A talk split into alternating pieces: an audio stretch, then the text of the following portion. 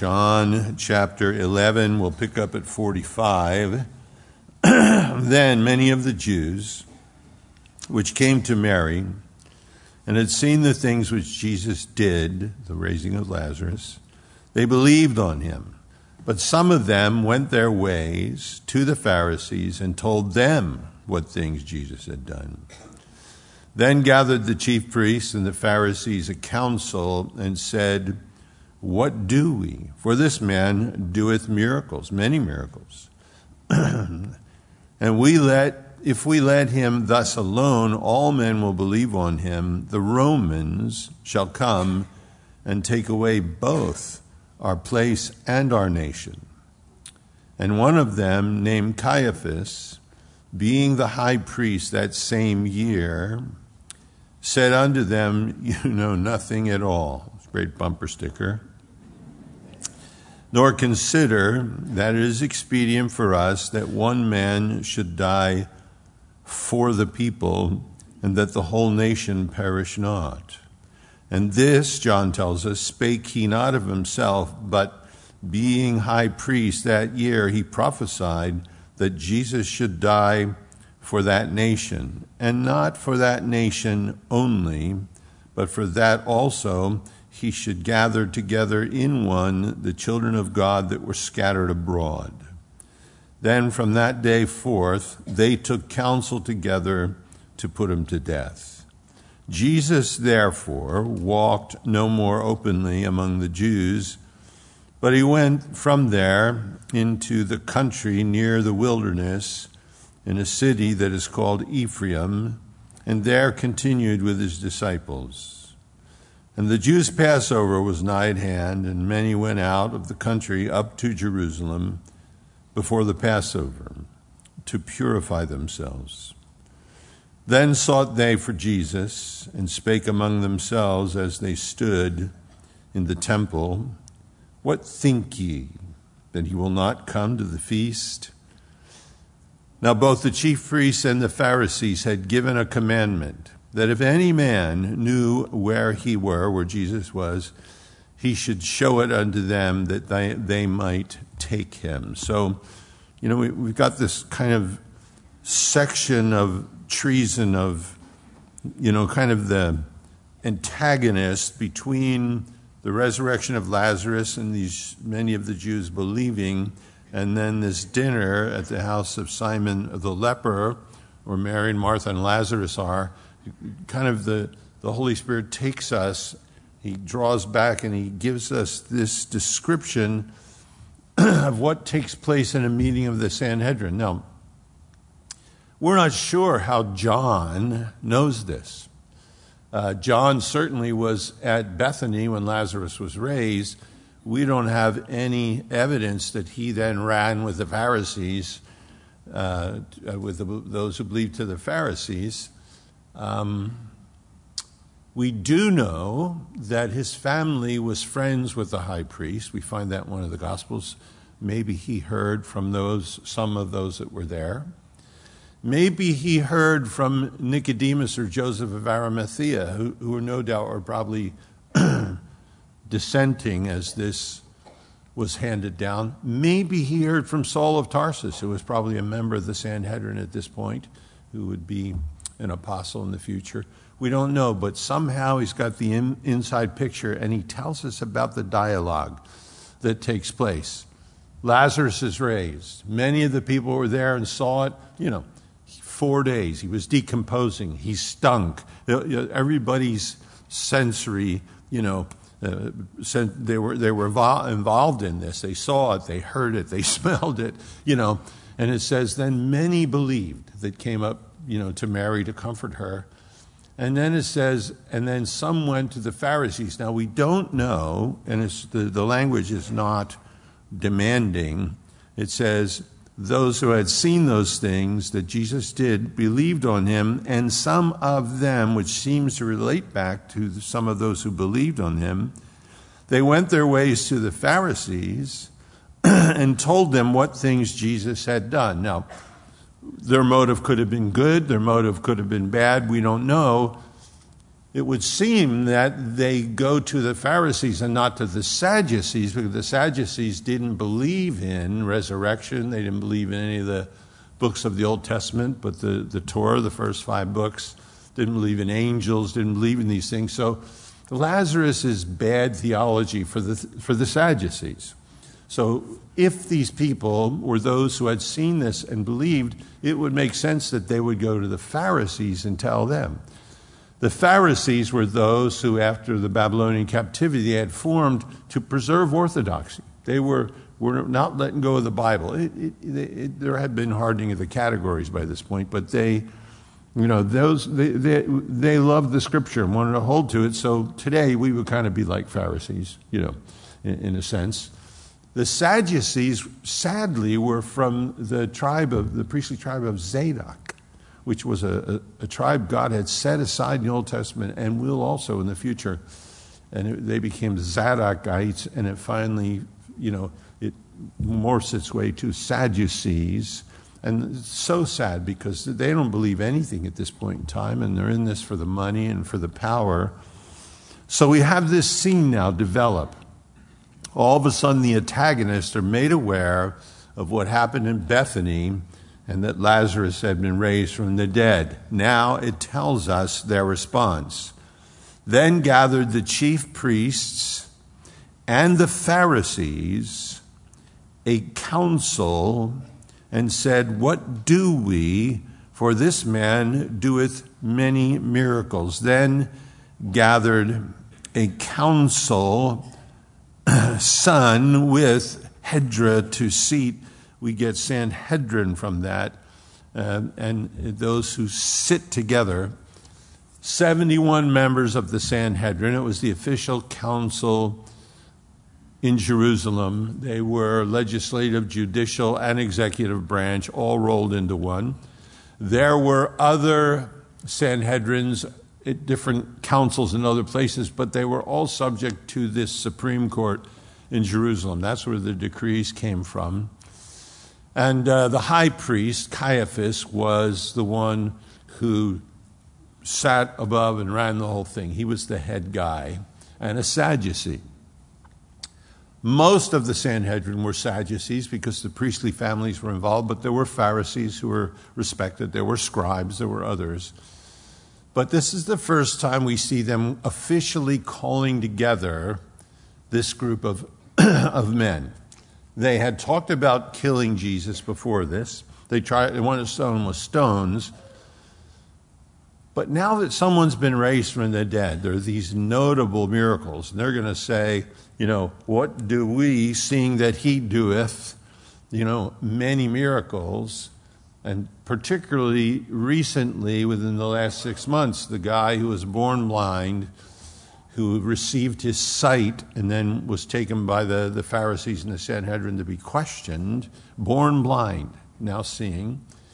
And now, this man Lazarus, who had been dead four days, Jesus has called him back to life. So they're saying, look, he does many miracles. They're not saying anymore he does it by Beelzebub. They're not saying he's a deceiver. They can't deny what's taken place. And these Jews that came to them evidently were, were witnesses of what had taken place.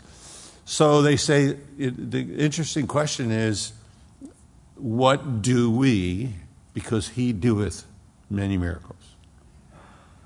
Now that, that's from antagonists. That's a great question for you and I to ask ourselves. What do we, because he doeth many things? Look at the world that we're living in today. We have the world and the flesh and the devil to contend with. What do we? Seeing what he doeth if we're aware of what he's doing, his return, he's coming, he's riding over the nations of the world. Daniel tells us he raises up over one nation, one person, pulls another one down. Sometimes he raises up over nations, even the basest of men. Everything may look like it's out of control, it's all in his hands. And seeing that he doeth many things, what do we? How are we living now? How is all of that kind of meted out to us, as it were. So the Pharisees and the council said, What do we? For this man doeth many things. If we let him alone, all men will believe on him. It, was coming to that. And the Romans shall come and take away two things both our place and our nation. So the Sanhedrin had grand jurisdiction, except that the Romans sat on top of it. The Sanhedrin ruled over the religious part of the country. They made sure the shekel was still coming in, the money was still rolling into the temple. Uh, they had jurisdiction. And then, even when it came to religious things, if they thought there should be the death penalty, they could come to that decision through a meeting of the Sanhedrin but they had to come to the Romans to ask permission. They couldn't do them. We're going to see with Jesus. They can't just assassinate him or kill him. They're going to have to go and talk to Pilate. They're going to have to go to the Roman authorities. So they have great jurisdiction, but, but they still are under subjection to the Romans. So the question here is if we don't do anything about this guy, everybody's going to be following him. It's going to look like an uprising. In another place, they said we're going to lose everybody who's following us. They're, they're all going to be following him, this Galilean carpenter. and then the Romans, when they see that, they're going to perceive it as an uprising. And they're going to come and take away, they had that authority, both, number one, our place and our nation. And certainly, you, you know, you wrangle through all this. The place is the temple. They had that that set them aside, built by Herod the Great, by a Roman, one of the wonders of the world, undoubtedly. And because they had that great jurisdiction that the Romans gave to them, that was their place. There's a meeting hall where they met. They're, they're probably meeting in that place in the temple precincts right here. So he says, they're going to come and take away our place and our nation. They're going to bring us into greater subjugation. Sometimes cultures like the Phoenicians, the Assyrians, and so forth would take people and just scatter them, drive them to other parts of the world to break down their singularity and, and so forth. Now, the irony here is, of course, we got to do something about Jesus. We got to get rid of this guy. We got to shut him up. We got to get the people. Because if we don't, the Romans are going to come and they're going to take away the temple, they're going to take away our nation. And of course, 40 years after that, Titus Vespasian comes with the different legions for them. And he takes away their place, the temple, and their nation. They're carried away. The exact thing that they say they want to avoid here comes upon them. That, that's because their motive here, we don't want to lose our place, our nation, had to do with their own pride, their own position, what they wanted from themselves. It wasn't really a concern for Israel as a religious institution and for the people, the nation. It was very self centered. Now we're going to hear now Caiaphas speaks up. Caiaphas is the high priest at this point in time. He is a Sadducee. He's the son in law of Annas. The people still recognize Annas to some degree. But he comes to power from 18 AD to 36 AD, which is a long period of time for a priest. So he's there all through the crucifixion, the resurrection, the ministry of John the Baptist. So, you know, he's through all of this, uh, Pilate and all of that. So he's high priest during this time. He will eventually be made to step down by one of the Romans, but he's been given this place, um, Valitus. Uh, Porus, I believe, gives him this place as high priest with Roman permission. He has it. So then, one of them named Caiaphas, Joseph Caiaphas is his name, Caiaphas is what he's called, being the high priest.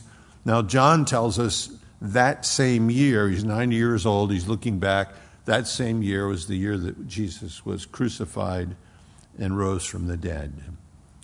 He says, being high priest that same year, said unto them, You know nothing at all. you know, Josephus tells us that the Sadducees were rude to each other and they were cruel when they spoke. And here, certainly, you know, here's the head Sadducee, the high priest, telling the rest of them they're all stupid. You don't know nothing. But this is the most prestigious council in the world. And this guy's looking at him saying, you, you, you don't know nothing. Again, great bumper sticker.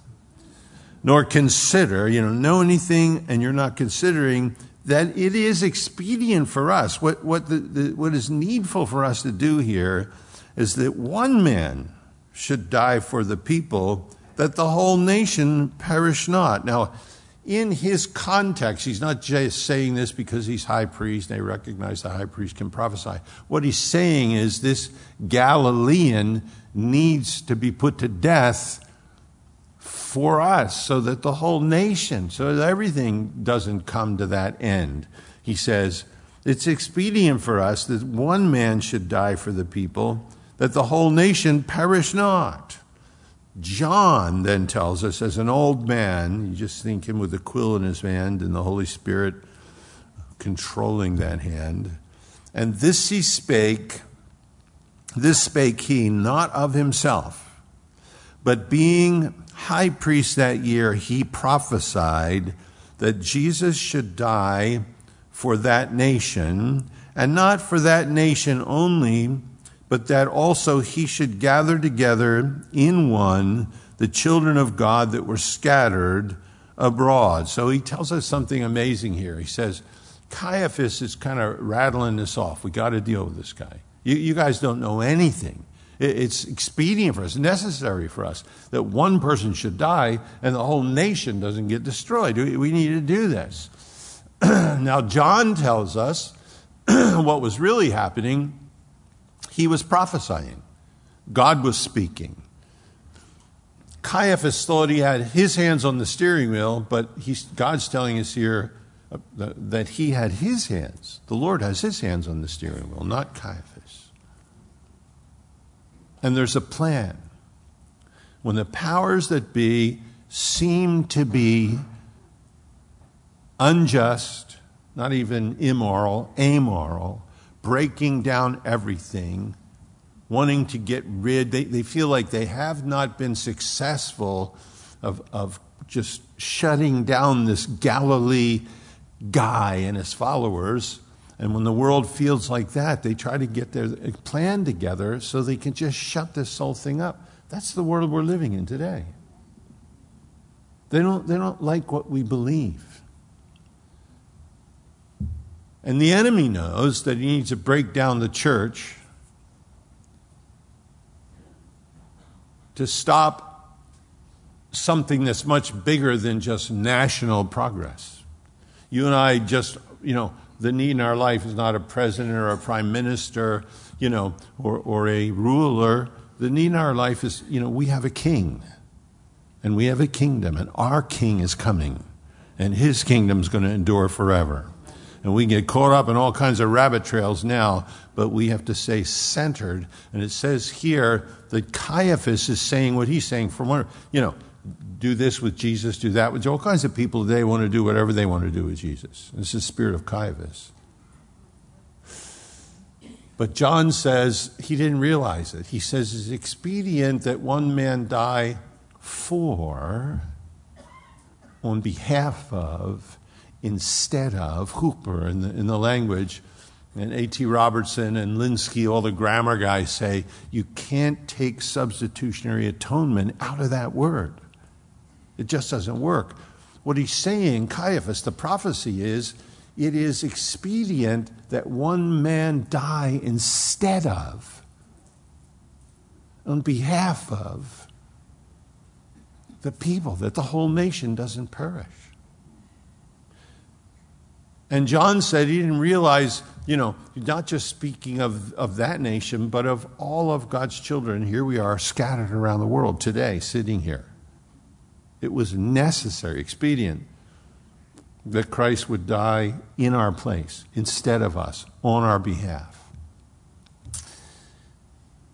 And Caiaphas doesn't, he doesn't have any idea he's talking about the central things that you and I believe Peter on the day of Pentecost will say, You men of Israel, hear these words Jesus of Nazareth, a man approved of God among you by miracles and wonders. That's what the Pharisees want to shut down. Appear, approved among you by miracles and wonders uh, and signs which God did by him in the midst of you, as you yourselves know, him being delivered by the determinate counsel and foreknowledge of God, ye have taken, and by wicked hands you have crucified him and slain him. What he says here is that what's standing behind this whole movement is substitutionary atonement. The Christ was offered by the determinate counsel and foreknowledge. There's something there called a Granville Sharp rule that makes them both the same thing the determinate counsel and foreknowledge. This is all sovereign. The Lamb was slain from the foundation of the world. Isaiah 53 said that the, the, the, God would lay on him the iniquity of us all. There's something here of substitutionary atonement that Caiaphas had no idea what he was talking about. And sadly, the world we're in today that doesn't want to hear about this, this Jesus stuff or this Bible, probably a lot of times because we're such poor representatives. Um, they don't understand substitutionary atonement. That Jesus had to die for in our place or instead of us. That there's a, he was a substitute. He died in our place. This is vicarious atonement. When we say vicarious, the idea is someone is dying who doesn't deserve to die on behalf of someone else. And that's the picture that's put in front of us here. And the truth is, right in the word vicarious itself, there's a divine injustice. There's divine injustice. Jesus is that vicarious one who dies in a place he doesn't deserve to die in, and he does it on behalf of someone else. Look, you and I, Peter says, should grow in grace and in the knowledge of our Lord and Savior, Jesus Christ.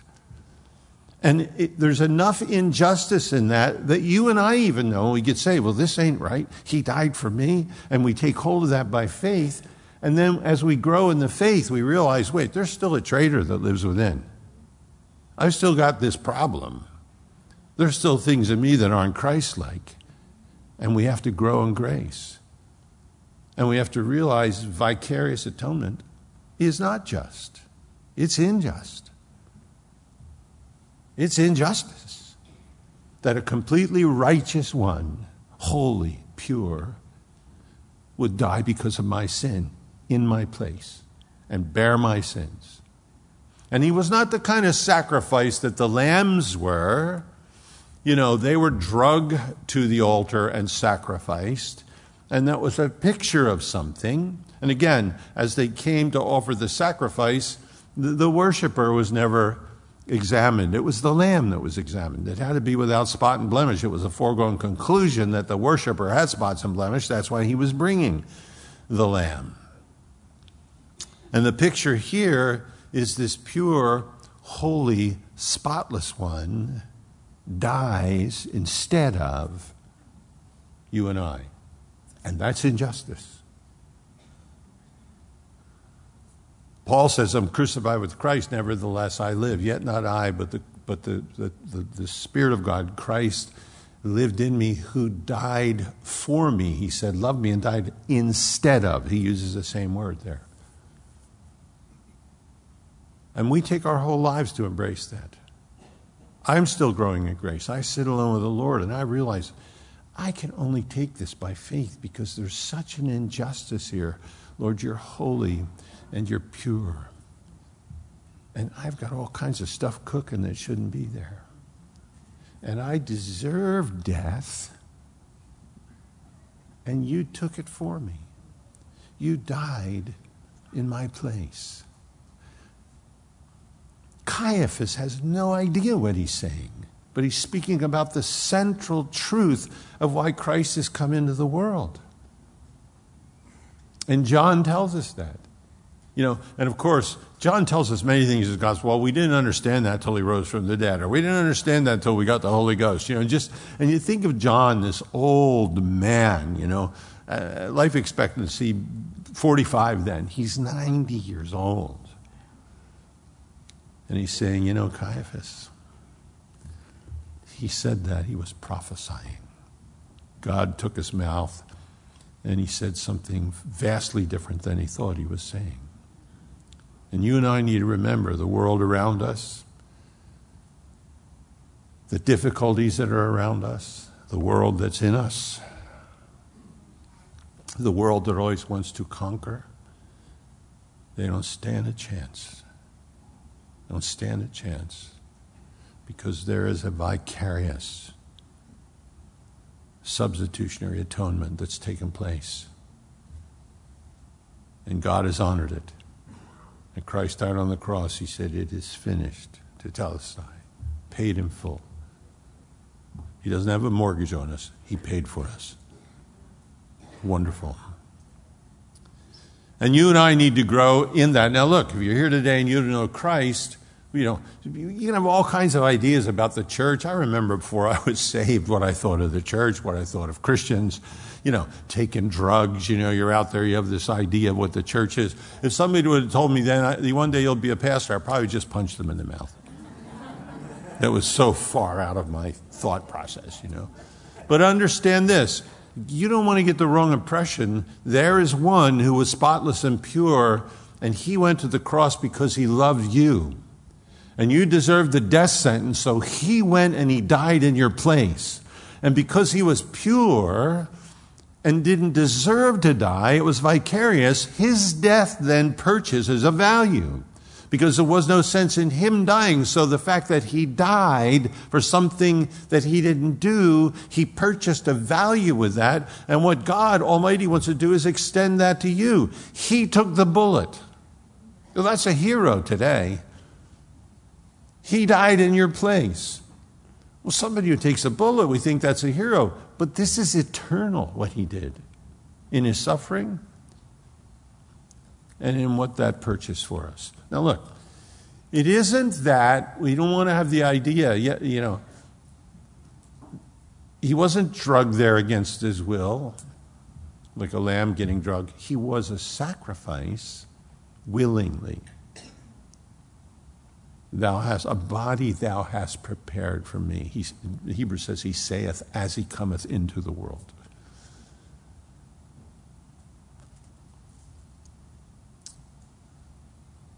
And he goes there willingly. If you don't know him, you have to understand this. It says that we love him because he first loved us. You're never going to love Jesus Christ until you realize how much He loves you. Because we're responders, right? You and I are responders. Somebody says to you, nye, nye, nye, nye, nye. You say to them, nye, nye, nye, nye, nye. You know, we're, we're responders. And when the Holy Spirit takes the truth, and He is here prophesying through Caiaphas, and tells us it was necessary for one man to die in your place so that mankind as a whole would not have to suffer that fate. So you have the freedom as an individual say, to say, I want that for me. I do. I deserve to die, to be sentenced. He didn't. If he did that for me, I want to know him. Not church, not religion, him. I want to know him. If he did that for me, I want to know him. If I have a, a mark, if I have sin in my life that would separate me from a holy God forever, if there's a part of what I am, and at the center of what I am, that would, kept, would have kept me from ever entering into the presence of holy God, to glory, to heaven. And if he went and paid that price that I was going to have to pay, and God's wrath was poured out on him instead of me, I want to know him. Herein is the love of God. Not that we you know, not that we first loved him, he loved us, and he sent his son to be the propitiation for our sins, the place where his wrath could be satisfied. Now, understand, his wrath was satisfied on his son. He didn't hate his son. It wasn't satisfied there because he was punishing his son. Jesus, you know, the scripture says, for the glory that was set before Jesus, he endured the cross, despising the shame. That God so loved the world, that drives us crazy. God so loved the world, he gave his only begotten Son. Whosoever believe on him, which not perish, but have everlasting life. So God deals with it. He hates our sin, not his Son. And his Son bears our sin vicariously and God the Father brings all of his wrath down on that as eternal fire. Not just there's the shedding of blood, there's the eternal part of that, which in the ages to come we're still going to be realizing. And he becomes the vicarious subs, the one who takes the punishment of another, the one who suffers on behalf of someone else. Me. You. If you're here and you have never come to Christ, on your behalf. Somebody paid the price. Somebody took the bullet. Somebody died for you. Not religion. No, no religion died for you. No church hung on the cross for you. No priest or pastor hung on the cross for you. The very Son of God, pure and holy, who came and walked among us, he suffered in your place. That's what Caiaphas is prophesying, remarkably. Remarkably. And if you've never come to Him, we want you to be able to do that today as we end this service. We'll give you an opportunity to do that. But here again, Caiaphas says it's necessary that one should die instead of, on behalf of, the people, that the whole nation perish not.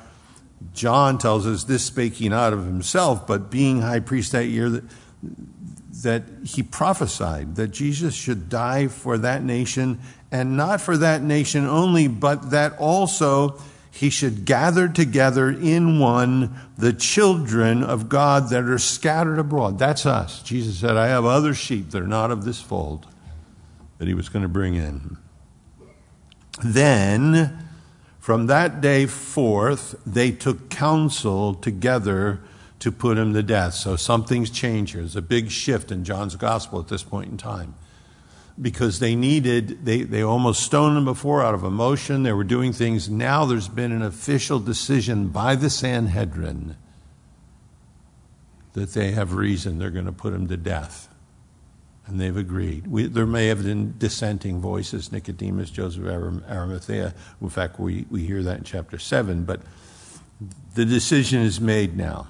And it says, Jesus, therefore, because this decision is official, it's been made, walked no more openly among the Jews, but went from there into the country, into the wilderness, into a city called Ephraim, and there continued with his disciples. This Ephraim is not the territory of Ephraim. This is a small town called Ephraim. Um, it's north uh, of Jerusalem by Bethel by about 12, 15 miles. And he goes there. Now, look, we don't know how long. Uh, we, we, know when he comes back to the, the, the feast at the house of Simon the leper, he's a week away from the cross. Here, he goes to Ephraim. Does he have a week there? Does he have two days there? Does he have two weeks there? But interesting, Ephraim's fruitful, and you can just imagine Jesus sitting with the guys. They haven't got a hold of it yet. But he must be thinking, Father John. He's going to be the last one. The rest will all be gone. Peter, I know. Oh, he's going to hack that ear off. I know. That's who he is. We're going to use him. He's going to do good in the kingdom. And it was spring. It was Passover. You go there. It's beautiful over there in the spring. The, the flowers are exploding out of the ground. Bougainvillea is everywhere. I mean, it's just amazing tells us in the Song of Solomon that the sound of the turtle dove is in the air. These doves coming in the spring. Here, doves go coo, coo. Over there, they go. They coo and purr at the same time. It's just some remarkable sound. It's beautiful. He's with them there. He has this time with them, quiet time in the spring. And the Jews' Passover was nigh at hand. Many went out of the country up to Jerusalem before the Passover to purify themselves. Um, they, they had to do ritual purification. Sometimes it took seven days. Um, and, and they would offer a sacrifice. They go through this deal with the priest. They have to, the ablutions, they have to wash themselves, we would call baptisms. They have, for different reasons, they have to do that in a mikvah. A mikvah was that place where they where they wash themselves. If you're going to go to Israel with us next year, uh, we spend a day on the southern steps. And at the base of those steps, uh, they've found so far 48 mikvah have been excavated. And so we know there's a lot more there. And they would go through the cleansing before they would walk up those southern steps of the temple. The Huldah gates are still there, uh, they're filled in. But we, we have normally a Sunday morning service there looking at the Mount of Olives, talking about the next time he comes. It's wonderful. But they go up to purify themselves, and then sought they for Jesus. They're up there, they're going through the process, and they're speaking among themselves and they, as they stood in the temple, and they said, What think ye? He will not come to the feast.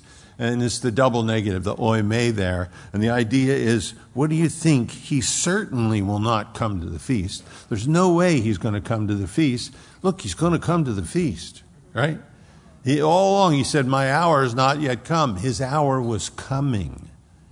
Caiaphas couldn't kill him then. Nobody could have killed him before this because he has to die when the Passover lamb is sacrificed. That was his hour.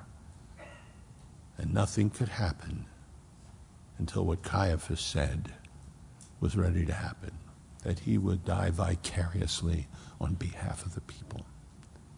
So Jesus, they're saying, there's no way he's going to come up. He's never going to. They want to kill him. He's not going to come up.